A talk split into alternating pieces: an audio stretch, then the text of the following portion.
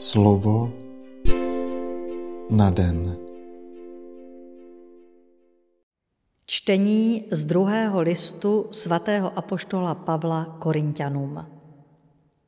Bratři, podáváme vám zprávu, jakého projevu boží přízně se dostalo církevním obcím v Makedonii.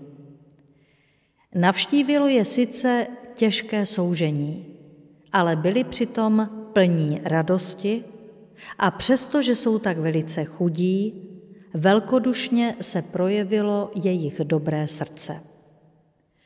Mohu to dosvědčit, že udělali všechno, co mohli. Ano, ještě více, než mohli. A sami od sebe. A velmi naléhavě prosili o milost, aby se směli zúčastnit na dobročinném díle podpoře křesťanů.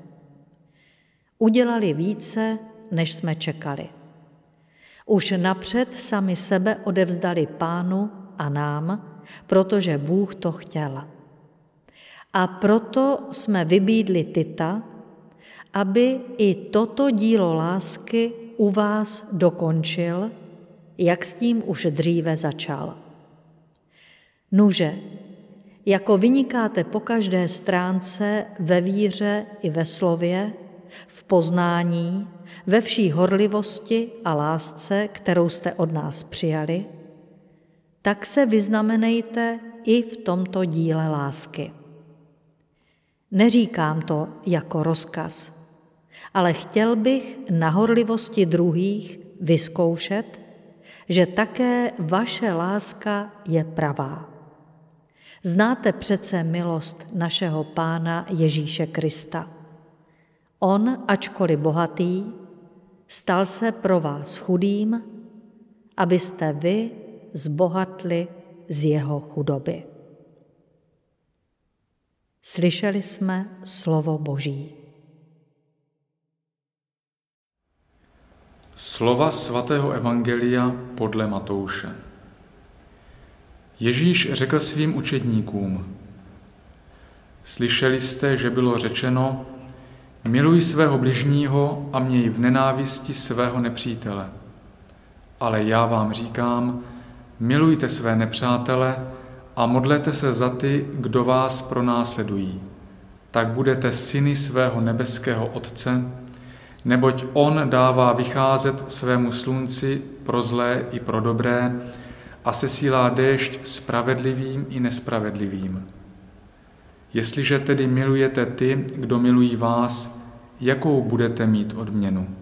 Co pak to nedělají i celníci?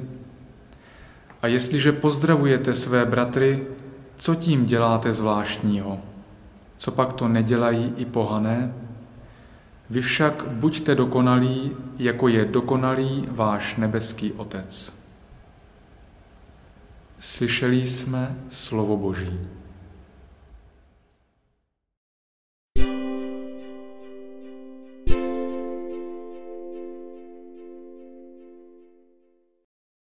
Místem, kde přebývá Otec, je nebe, což představuje symbol vznešenosti, čistoty, prostornosti nebeského království. Uvedená velkorysost se pak promítá i do toho, jak mají milovat Ježíšovi učedníci, kteří nesmějí rozdělovat lidi na přátele a nepřátele, spojence a pronásledovatele, zlé a dobré, blížní a vzdálené.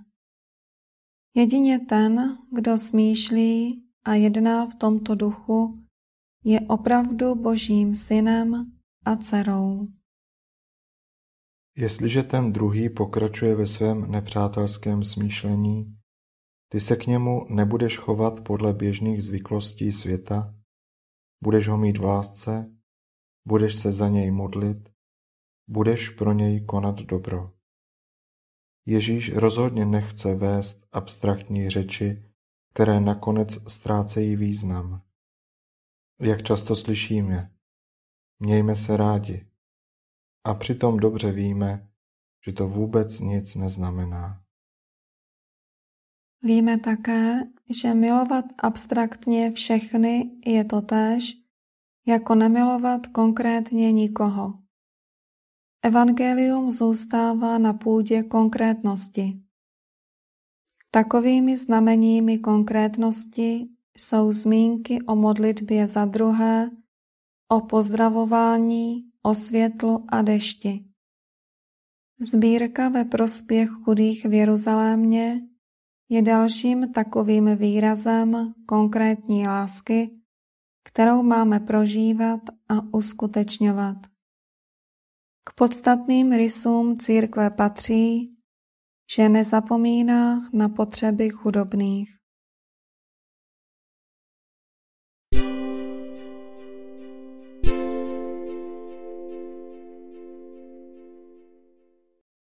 Pane, děkujeme ti za milosrdenství, které mi uděluješ bez ohledu na to, zda jsem právě dobrý nebo zda hřeším. Pane, odměň všechny, kdo mne milují a prokazují mi dobro. Já sám to neumím. Usmíř se mnou ty, kdo mne pronásledují a nenávidí mne. Pane, dej, ať vzroste mé poznání milosti Ježíše Krista. On jakožto boží syn byl bohatý, ale učinil se chudým kvůli mně, abych se mohl stát bohatým právě prostřednictvím jeho chudoby. Vyslyš nás, pane, abychom tě mohli chválit a velebit celým svým životem. Amen.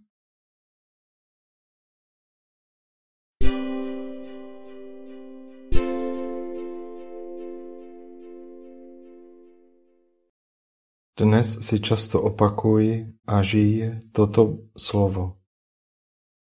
Pane, ať tě oslavujeme celým svým životem.